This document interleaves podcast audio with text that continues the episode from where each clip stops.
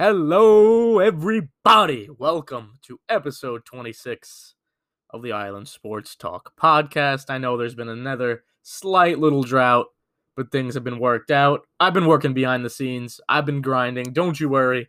The schedule is set unofficially throughout the next couple weeks, but just be prepared. The droughts are over.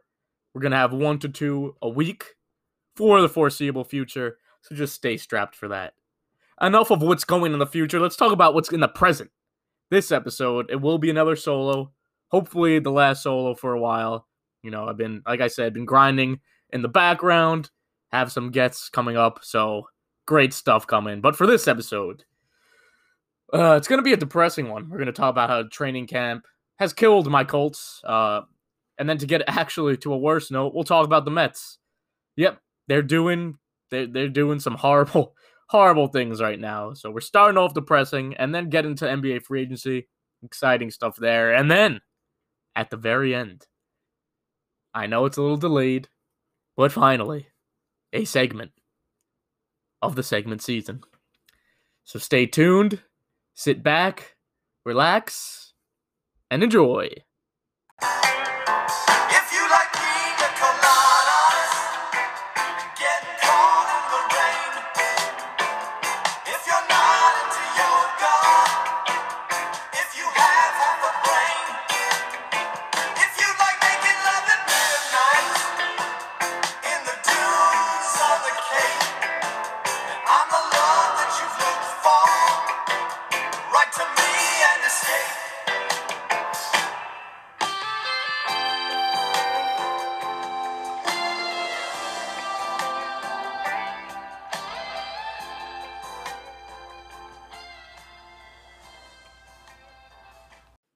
Alrighty, everybody, let's get right into it. As I said in the opening, it is a solo show today, but, you know, some behind-the-scenes work being put in. Guests will be flowing from the foreseeable future, so just bear with one more solo show with me. We'll get through it. And you know what? I'm going to need you to get through this with me because I'm talking some depressing stuff. Let's get right into the training camp. I've been looking forward to the N F L season, as many N F L fans, I should say all N F L fans, have been since, you know, Tampa Bay defeated Kansas City. Couldn't wait. Couldn't wait for football. And, you know, throughout the spring, the early part of the summer, more and more excited. Carson, revival season over and over. And the inevitable happened. He got hurt. five to twelve weeks. And, you know, the Mets have drained. We'll get into them later. The Mets have drained so much hope for me because I was so hopeful for them. And they've just fallen flat on their faces. And the Colts do, too. Well, the injuries or just underperforming, losing games they shouldn't. I've come to a point where hope is just pointless in sports. So I'm fully expecting this injury from Wentz to be a lot worse than the five to twelve week time frame that they gave, which is one of the oddest and most broad time frames I've ever seen. Uh, but this is a team, especially with quarterbacks, that just misevaluates, similar to the Mets when it comes to injuries. Uh... Their quarterback injuries. Peyton Manning famously missed a whole year. They then cut him. Andrew Luck, need I say more? And you know what? It just seems like we've been cursed. We cut Peyton Manning. You know, you can do that whole debate whether that was the right move or not. But for the sake of this argument, I'm just going to bring it up. You cut Peyton Manning. You've just had quarterback injury and quarterback, you know, carousel since. You did have Luck for seven years, but now we're going on the fourth straight season with a different starting quarterback, week one for the Colts. And it sucks. It really sucks because, you know, the talent is there with Wentz. We, no one's going to doubt that. Obviously, last year was horrible. No one's going to hide from that. But I've said it. Chris said it when we discussed this way back. He's in a system for him to succeed, built for him to succeed. Like, this is a ready-made system with the guy who got the best out of him, Frank Reich. And, you know, you got this great O-line running game. Receivers, you know, are a little more low-key, but just, you know, looking at what the team's saying, especially in camp, you know, we're loving what we're seeing from Pittman. This dude, Michael Strachan, could be a stud, seventh round. Zach Pascal, always reliable. Getting T Y. Hilton back. Paris Campbell coming back. So there are, there's names at this point, but they're names with, uh, you know, some upside. So it just looked like it was it was ready there. for Wentz. The injury comes, and that's just that's a brutal start. But, you know, Jacob Eason coming in, fourth-round pick, had minor pedigree, has a huge arm. We'll see what he's made of. At least he still has this running game, some vets in the receiving corps, and one of the best O-lines in football protecting him. However, and you know what, this happened prior to the Wentz injury, Ryan Kelly, you know, he's hurt, starting center, that's tough. Eric Fisher, we knew he'd be, you know, rehabbing his way back.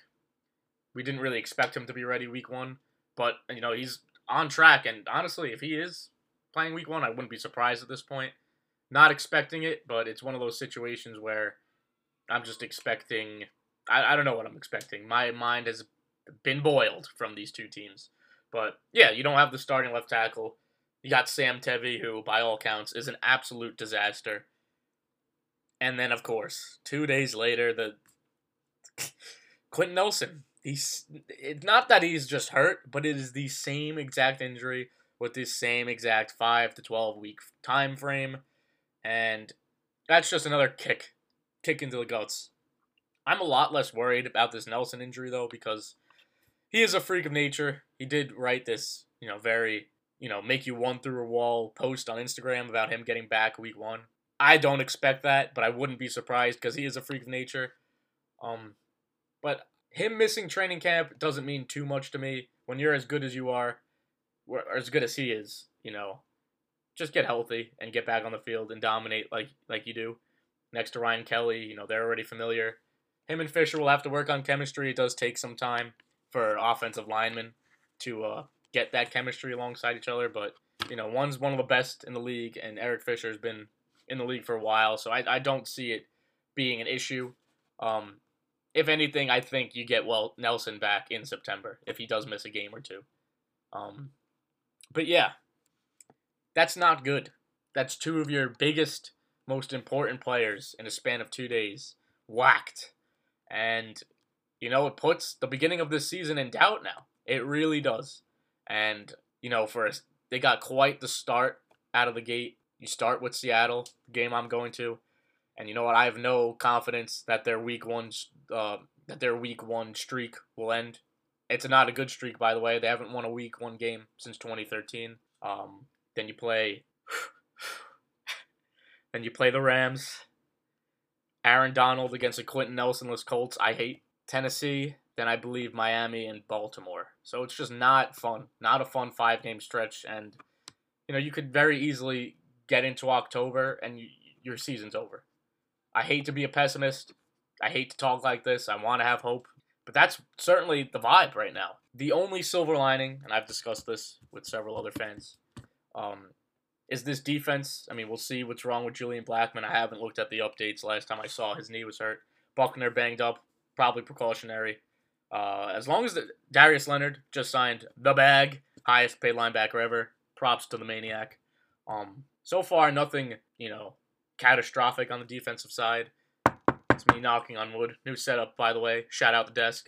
Uh, no catastrophic defensive injuries. I've rooted for this team way too long to know that that won't be the case in a month because the season hasn't even started yet, and that's usually when the bad injuries flow for this team. But if the defense just balls out, if they take a leap, if Kwity Paye is the freak we expect him to be, if Ben Banogu and um, Kemoko Turay can continue their hot play from camp, even though, listen, I'm happy to hear that the defensive line is playing really well. But when you have these rotating chairs, like from center to left tackle, it's all backups. I would I would hope they're dominating, and that, you know, that is refreshing. It's good to know that they are taking advantage, but I'm I'm taking that with a slight grain of salt. I do think there is talent on this defensive line. We've been waiting for that Kemoko Turay breakout. We've been waiting for Ben Banogu to do something. We're waiting. So if they are making that leap, beautiful. If this pass rush can take a step up, beautiful. All right, if this defense can, you know, and, you know, it's asking a lot because, you know, especially twenty nineteen, we were asking them to do a lot. Some games last year, you know, we you were compromised with Rivers, uh, mo- mobility-wise, and, you know, stretching the ball down the field. So there were some times when the defense needed to step up, and they're going to need to this year in a huge way if they want any chance of making the playoffs. Every game you win without Wentz or Nelson, it kind of feels like two wins because, oh my, what a task, especially with the stretch. if Eason, you know, could just ball out, or Sam Ehlinger, whatever they do, that'd be great. I, let's not be insane here and just predict a fourth rounder or a seventh rounder to just save the season. It has happened in the past. Sample size very small, though. Um, we'll see what happens. I mean, that Quentin Nelson injury, you, I felt like they still could have skated by, dominated run and gun, not run and gun, ground and pound, like they were able to do some games with Brissett in twenty nineteen. But then the Nelson injury just, yeah, I mean, that just kills you. So, you know, you just kind of hope at this point that they, those guys get better, no more injuries throughout the rest of camp, and we'll just see what happens. I'm pulling a Vince Vaughn here, a Peter LaFleur. Not keeping my expectations very high, not setting any goals, because if you don't have any goals or expectations, you can never be disappointed. And let me tell you, it's a beautiful thing. So we'll see how this goes. I'll just be focusing more so on individual players, see how they play. You know, I want to see Nyheim Hines, my guy, go off again. I love Hines. I want to see a leap from Campbell and Pittman. And I just want to see not horrible football played. All right? It's just it, it's just tough. This is like the Chargers offseason in and offseason out. Last year's 49ers. The one cop-out you get is, oh, well, this team's really good, but they just got beat up. No one's really going to kill you for not performing well if you're too injured. So, you know what, at this point, pile them on and, and get us that high draft pick. Forget Philly getting the first. You know, maybe you can start the conspiracy there that the Colts are preventing seventy percent snaps or seventy-five from Wentz. We're not going to get that crazy here, though. Not yet. When we get one of our guests on, we'll open up the crazy hour. But yeah, it's been a brutal start to training camp for the Colts, and I'm so happy to be rooting for them as we see them go through it. Segue from that, you know, you'd love, you would absolutely love to go on a happier note, but we're actually going to go on a more somber and depressing note, if that's even possible. But it is, because we're talking about the New York Mets. I mean, Jesus Christ. This is, it's, un, they're, they're an unwatchable team. They're unwatchable. You know, you have this ten-game stretch before your thirteen-game gauntlet. Four in Miami, three in Philly, and then three in Washington. You had to go at least seven and three. Maybe you could have skated by with six and four, but seven games against the Marlins and the Nationals. Those are, if you're a team that wants to make the playoffs, you got to win at least five of those seven. See what happens with Philadelphia, but you're eight and five against them this year, and they just fell flat on their face in such an embarrassing way. Such an embarrassing way. Scoring five runs in those three games. Five? I'm pretty sure it was nineteen runs in this uh, road stand. Not even three runs a game. And just, don't even get me started on the runners left on base. I believe the number was, it was north of twenty on, what day was it? I think Thursday against Miami. Maybe it was, an, I don't know. Because it seems like every night is just worse and worse with the runners left on base. No, it was Thursday because they left the bases loaded three times. I mean, I've never seen a team more in my life get the bases loaded when nobody's out and not be confident. When they get the bases loaded and nobody's out, I'm not confident. I don't expect them to score. And it's just, you know, it's typical of the season. Javi Baez, you know, at this point it just feels like the big move was made just to make a move. He hasn't provided a spark. You know, he had that big first game. Hasn't done anything since. I mean, this was a first-place team on Friday. They were in first. They're now in third. Two and a half behind the Phillies, half a game behind Atlanta. As soon as Acuna went down, we figured Atlanta was going to be dead. No, they actually tried to improve. And the thing is, the Mets really didn't... We, I was happy. Believe me, I was happy when they made the move for Baez. I thought that would provide a spark. But, you know, lost in the excitement was the fact that they really, really didn't improve the pitching. Trevor Williams is still in the minors. Rich Hill, I mean, come on. I like him as a stopgap, as a, you know, fifth-day guy, but you know you're not getting much out of him, and he hasn't been particularly great for them. You didn't improve a pitching staff that was decimated, a bullpen that has turned a corner in a very bad way. So you find yourselves here now. Um, I I don't expect this team to make the playoffs. Why should you? They've displayed absolutely nothing in the second half to... um. display that they should be a first play, uh, a playoff team. fifty-six and fifty-five now. You got these three games against the Nationals. I wouldn't be surprised if they lose the series. The Nationals have traded everyone, but it doesn't matter because with this offense, Dom Smith's the leading hitter at two fifty-four. That's disgraceful. He's more qualified than Davis and McNeil because they've missed a bunch of time. So if you want to, you know, make it sound better, I guess you could go to J D's batting average. but it's just bad. Um, because everyone, every pitcher that they go against, I don't care who's on the Nationals. I really don't. Because every pitcher the Mets go against, they make look like an ace. It's as simple as that. It, it doesn't matter who they face anymore. It hasn't mattered in two months. And you could we've been saying it for months, oh, the offense will turn around. They haven't. We're August ninth now. And, I mean, it is what it is. It, I am begrudgingly going to a game on Wednesday. It'll probably be my last game of the year. Gonna clock out at fifteen. I wanted to get to twenty, but, I mean, they've just been disgraceful. If there's a playoff push, I'll obviously make more trips. And, you know, they realistically, they are only two and a half games out. Maybe they get hot, but I'm sorry. I'm sorry to be the Grim Reaper here, pessimistic, but how could you be confident in this team? Hope can only take you so far. Hope is one hell of a drug, and I've been hoping. And, you know, this past week, it's just all but solidified the fate of this team. DeGrom, who knows? Lindor, who knows? Who knows anything? Uh, it's just bad. It's really bad. And, you know, to make everything even more embarrassing and worse, Zach Wheeler, complete game shutout, absolute domination, retires the last twenty-two guys as another slap in the face. I mean, Zach Wheeler is going to be tossing complete games against the Mets for the next six years. Without a doubt. He's going to be the pitching version of Daniel Murphy. Thank you, Brody, for that. Uh, but yeah, the Mets just, you know, are a dumpster fire right now, disaster.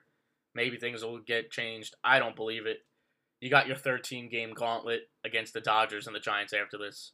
I don't I don't know how on earth they're going to get through that. That's going to kill their season. That really is, that thirteen-game stretch. I mean, how do you get through that?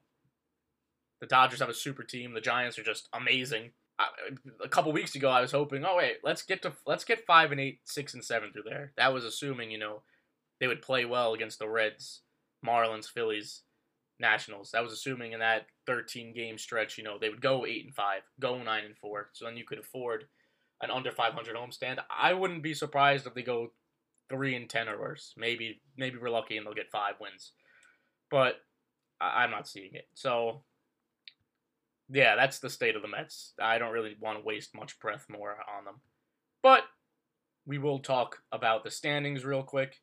Little uh, update on that. Tampa Bay, sixty-eight forty-four, first place, four-game lead now over Boston, and they've struggled in the second half. The Yankees, slowly but surely creeping, only six and a half back. I mean, that's a tall order, especially with a team as good as Tampa, but, you know, you made moves at the deadline that were good. Uh, Anthony Rizzo being on the COVID list is tough because, I mean, this guy literally looked like Babe Ruth coming to the Yankees. Um, Toronto, still floating, only half a game behind the Yankees. They made moves. Crazy how teams trying to make the playoffs make aggressive moves. The Mets made one move that was really aggressive.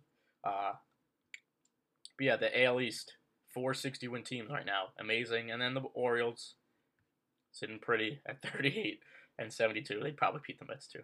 Uh, A L Central, White Sox running away with it at this point. Um, sixty-six and forty-six, ten and a half game lead. You have no reason. They just activated Luis Robert today. I mean, this is a team that's going in the right direction, getting healthier for the stretch run.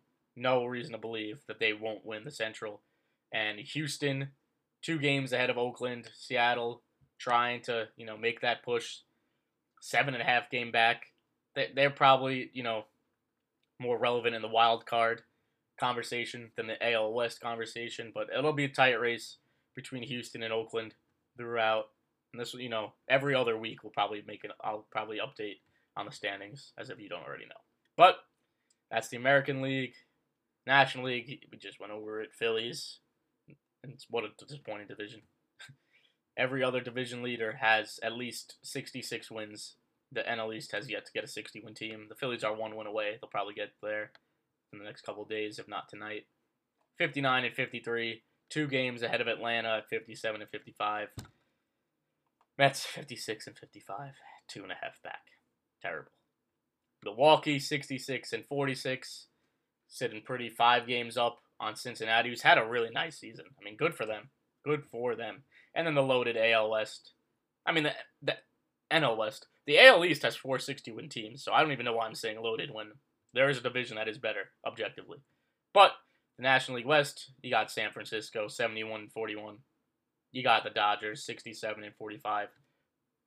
Those are the two teams the Mets have to play. thirteen. Who made that schedule? I mean, really, who does that? Who actually consciously does that? Whatever. Then the Padres, sixty-four and forty-nine, at third. I mean, they're a third-place team with sixty-four wins. Yeah, that's just crazy. Uh, and they're seven and a half out. I mean, similar with the Yankees, a sixty-one win team, six and a half out. It, it's crazy. So that's that's the division standings. Let's go to the wild card. Um, sorry about that. All right, so Athletics and, and the Red Sox, you know, both the wild cards are now. Oakland is the number one wild card. Boston is the number two. So those are the two wild cards at the moment. The teams chasing with re- in reasonable range. Yankees two and a half behind Boston. Toronto three. Seattle five and a half. The Angels are eight behind, but I don't really, I don't really expect the Angels to make a push. Shohei can only do so much, and who knows if Mike Trout is even breathing right now. So keep your eyes on the Yankees, Blue Jays, and Mariners on that wild card race. And then jump to the National League, Dodgers, Padres, which will be one one of just that as a one game playoff will be nothing short of epic. Dodgers are three and a half ahead of the Padres. Let me go back to the A L wild card real quick. The Red Sox and Athletics are actually tied, so that you know could fluctuate at any given moment. For the N L wild card, the Dodgers are actually ahead by three and a half games over the Padres as the one. So the Padres are the official second wild card. And Cincinnati really seems to be the only team that will make a push. Two and a half behind the Padres. They're playing well, so maybe they could catch them. I mean, they have bats in that lineup. They got some bats, man. Uh, Atlanta, six and a half. The Mets, seven. That's too much ground to cover against the Padres. I know Tatis isn't there, but I'd still take the Padres without Tatis over the Mets. And probably the Reds, honestly. So that's your M L B playoff picture, standings picture. Next week, we will compare how we did then to now, because now, you know, we're, we'll be in the middle of August next next week. So we'll see how our standings did. I don't think I'm doing horrible right now. I really don't. But, yeah, enough of the somber. Mets suck. Colts are making me sad. Let's go to something exciting, the N B A offseason, which was wild. So, let's just, I mean, sorry to be basic here, but let's just go right to the Lakers because they just, you know, making bonkers moves. Whether they're good or not, we'll see. A lot of old heads on this squad. Average age over thirty. Uh, last team to win with an average age over thirty was the Heat with LeBron. But you got Melo. Melo and LeBron, finally teammates. I feel like this should have happened years ago when Melo, for whatever reason, didn't play all year because teams didn't believe he could play. LeBron didn't vouch for him back then. Don't know why. I feel like they could have been teammates for at least a couple seasons now. Kendrick Nunn, I like that move for this squad. Trevor Ariza making a return to the Lakers. You know, another vet, three and D kind of guy. Dwight Howard, after his one-year hiatus. They probably could have used him last year. Kent Bazemore, Wayne Ellington, Malik Monk. I mean, no big names other than Melo, really, on the free agent front. I'll get to the, the big trade in a minute, don't worry. But yeah, Malik Monk shooter, Wayne Ellington shooter. Health is going to dictate this Lakers season. LeBron, A D, you guys got to stay healthy. And, you know, I feel like they should have added more shooters, maybe younger dudes. I mean, Trevor Ariza, clearly over the hill. Kent Bazemore, middle of the pack. Kendrick Nunn, we'll see what you can get from him. I mean, he was very solid for the Heat. Melo, I mean, if you can get, load manage Melo and let him save it all for the playoffs. Dwight Howard, if he plays anywhere near he played on the championship run, good for you. Malik Monk, I mean, guy could shoot. So we'll see how these additions add. But the big one, obviously, the trade. And at first, it looked like it was going to be Buddy Hield or like a DeMar, DeMar, DeMar DeRozan move. Apparently, LeBron and DeMar were talking about a potential team up, but they're bringing home Russ. Russ is going back to L A. They departed with Kyle Kuzma, Montrezl Harrell, and Kentavious Caldwell Pope. So Listen, I love Russell Westbrook. I am a LeBron fan as well. They've been two of my favorite players over the past decade. I just don't know how this is going to work. Like, I hope it does. I really do. I would love to see Melo get a ring. I would love to see Westbrook get a ring. But on paper, does it even on even on paper, like, it doesn't look like it's going to work. This isn't two K. This is real life. I mean, Westbrook and LeBron are ball dominant. So how is Westbrook going to deal with that? I mean, I love him.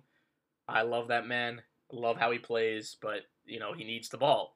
And, you know, the teams that he's on usually don't fare well when there's two ball-dominant guys on the squad. So, I hope it works. It's going to be interesting. It'll definitely be exciting.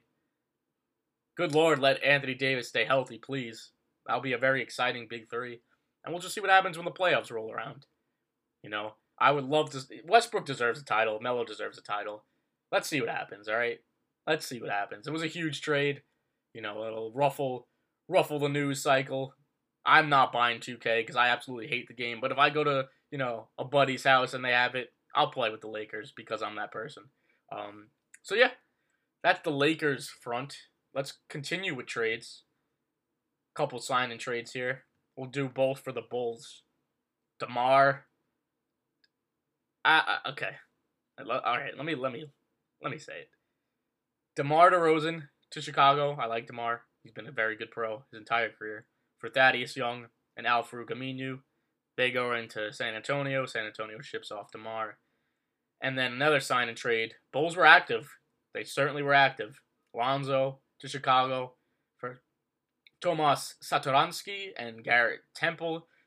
Listen, Lonzo's definitely got upside. I don't know what he's done in this league to earn five years for eighty-five mil. I don't know what he's done to get seventeen million dollars a year, but that's just the N B A for you. Um, what are the Bulls? What is their direction? Lonzo starting point guard, sure. Is Zach LaVine going to be the small forward? Or is DeMar DeRozan? Like, who's playing shooting guard? How many guards can you have? You still got Kobe White on the bench, too. This team has a million guards. So, and Markkanen wants out, also. We'll see where he goes, but... Sure, in the East, they'll make the playoffs, but where's the spacing? I mean, who's playing small forward? DeMar's not going to the bench. Zach LaVine is certainly not going to the bench. Is Zach LaVine going to be the small forward? Can he be the small forward? I, I I don't know. I don't know if that really makes much sense. Um, I love Vooch at, the, at center, but this isn't a team that, you know, I'm sorry. I don't see this team making it out of the first round of the playoffs. I think they could get there, for sure. I think they should get there. Pardon. But I don't see this as a team making much noise. But you know what? I love transactions. I love seeing teams try to make things work. They'll be an interesting team to watch for sure. So, you know, definitely definitely will be harped in on that. And then the the Knicks. Knicks made a couple moves. We're completely out on superstars. Uh, signed Evan Fournier to a nice, nice payday. And then signed Kemba for peanuts. And I love the Kemba signing. I really do. Again, not a Knicks fan. I'm a huge Kemba fan, though. I love Kemba Walker. And while he was injury-plagued last year, uh, didn't have a horrible year, you know, looking at the numbers. Still thirty, thirty-one, I believe. Um, I think he'll be a solid veteran presence. And again, you signed him for peanuts. I think he'll be a good lo- guy to have in the locker room. Great character guy. Uh, and I, I think, you know, from New York, maybe the Garden will revitalize him. Uh, and I just like the move. I think it's a solid move. I don't. It's very low risk. It's seven million. It's a seven million dollar signing, and very high reward because Kemba's a proven player in this league.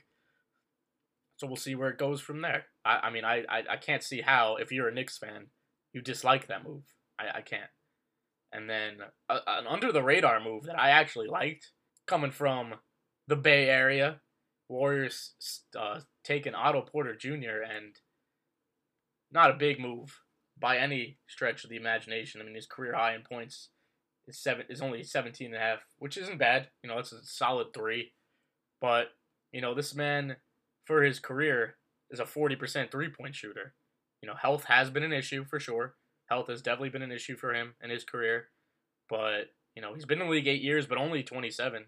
You know, get Clay back healthy. Have a healthy Otto Porter. I mean, listen, the Warriors are trying to get that three-point barrage back. And, you know, you, you just re-inked Steph for a second two hundred million dollars deal. Amazing. Unfathomable. But I like the move. I think it's a very under-the-radar move that people really aren't going to speak of. But, you know, if Otto Porter stays healthy, I think that's a very good signing for the Warriors. You know, I think he meshes perfectly with Steph and Clay. And, you know, obviously you're going to have the most attention towards those two. If Otto Porter's wide open, guess what he's going to do? He's probably going to hit it. He's got a he's a very good three-point shooter throughout his career. But, you know, to get back onto the point of the Steph Curry re-signing, there was a lot of players re-signing. And, and, you know, the past few years we've had a lot of player movement from conference to conference, you know, all-stars leaving their, their squad, going to another. But that was really not the case this year. Kawhi, you know, there was a little bit of rumblings, but ultimately he returned. Steph Curry, like I said, returned two hundred, another two hundred million dollars contract. I guess I snuck Victor Oladipo in here. I don't think he deserves to be regarded with these other players, but he re-signed with Miami. Jimmy Butler re-signed with Miami. K D re-signing with Brooklyn. Trae Young, monster deal, re-signing with the A. Shai Gilgeous-Alexander re-signing after some ridiculous report saying they would trade him. I obviously, listen, I know they said it would take an insane amount or something along those lines, but why even float that out there? Why even, why even do that? What's the, what's the point? Just re-sign your guy. They did. C P three running it back with Phoenix and John Collins. You know, they were at a stalemate for a little, but he's back on a big deal. So, you know, as always, the N B A offseason providing a lot of news, headlines, and, you know, transactions. So it'll be a, it'll be a fun N B A year. Still more moves to come. We still got to see what happens with Dame. I do think he stays at least for another year. Ben Simmons, you got to get him out of there. And, you know, we'll see what goes on. So it's good to be on the positive note, all right? It's good to be positive. So this one isn't negative, it's just things that sting. Welcome, folks. You've made it to segment season. This is the first official. I know the last one, there was a slight segment, but this is the first official one, all right? And it will only get better from here, all right? This was, I've been busy, so I couldn't prepare as much as I wanted to, but it's just a step in the right direction for segment season. Drum roll, please. Yes, that was very cringy. The Painful Takes segment. What is Painful Takes? Painful takes are things that you don't want to admit. They attack your fandom, honestly hurt your heart, and you really don't even want to say because it kind of goes against everything you believe in as a fan. So that's exactly what I did. I'm going to take it head on with number one. And it's been, uh, I, I I wrote it. Guess what? Typing it was a lot easier than saying it. Because it really is, like, making me cringe. But, painful take number one. I hate to say it. Tom Brady, the man's become likable. More likable in his Tampa Bay stint. I used to be able to look at Brady and just seethe, blood boil, get angry on sight when he was wearing that stupid Patriots jersey. But, I mean, since he's come to Tampa, do I still hate him? Yes. But he's it's hard it's harder to hate him than it ever used to be. I mean, all these off-season videos, winning again, first year with a new team, home stadium. I mean, I could see. I, I it, it goes against me to like him, but I could see why people do now. I could see why people.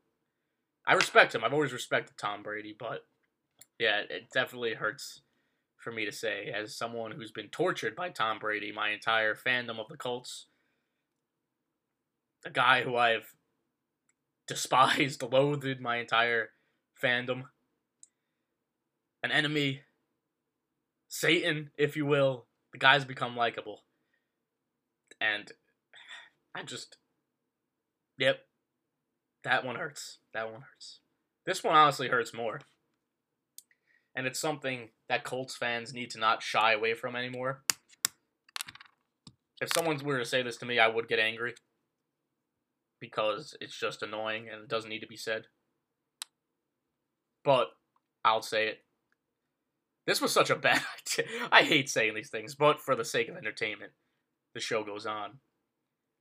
The Colts had Peyton Manning and Andrew Luck for, I believe, a twenty-year stretch. Obviously, there were some injury-plagued seasons in there. Now, these were two of the most highly regarded quarterback prospects ever. You got one Super Bowl win and two appearances in that entire stretch. I mean, that's just, it's that's devastating, embarrassing, pathetic. That just hurts. And I don't need people to come on my neck and say, oh, look at the rosters, look at the... Con-. I don't need the context, all right? I understand the context. I saw the teams, believe me. I know. But it's just painful. That is something that is just painful to come to terms with over anything. You can't tell me as a Colts fan you're happy that they've won one Super Bowl and they had Peyton Manning and then Andrew Luck right after. You cannot tell me that you are happy about that. They haven't been to a Super Bowl in twelve years. You can't tell me you're happy about it. Obviously, Luck is gone, which adds to the pain.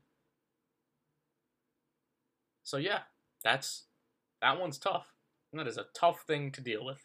It really is. Especially with Peyton, you know, year in and year out, you're among the top contenders, favorites to win it all. You, you only get it once, and then Tracy Porter crushes your dreams three years later. Terrible.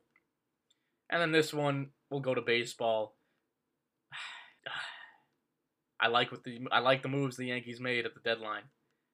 You know, I, I I'm by no means a Yankee supporter. The, you could hear it in the mo- the, the the monotonous tone of my voice. I can't I can't argue it, though. I mean, Anthony Rizzo, that shocked me. Joey Gallo, for that stadium. They made moves. They made moves that they knew they needed to make a push. And, you know, it's starting to pay off. Obviously, Rizzo's on the I L at the moment. We'll see where, the standing, where they're standing when he returns. But, yeah, it's that's another one. Especially because the Mets deadline really wasn't all that good either. But that'll wrap that up. That's three painful takes. And... this one will be back. You know, I gotta test the waters. I'm not. We're. I have plenty of segments on the side planned for each show, so I'm not gonna do one each week. Or I'm going to do a segment each week, but not the same one. So painful takes won't be back for a few weeks. They will not be back for a few weeks, but they will return, and that's how it's gonna be with most of the segments. But that'll wrap up another solo brigade. Thank you for staying put and dealing with me. I promise, from here on out, consistency. You know, no more two-week, three-week hiatuses. I will have guests on, you know, to keep the the thoughts flowing. You know, sometimes listening to one person is good, but you want to hear multiple thoughts. And guess what? It's more fun for me to, too, to talk to someone. So, again, thank you all for listening. You listeners are awesome. I apologize for the hiatuses, but I will be better. We will be better as a whole. And... we will catch you next week on the Island Sports Talk podcast. Woo! That's it. That's all. Peace.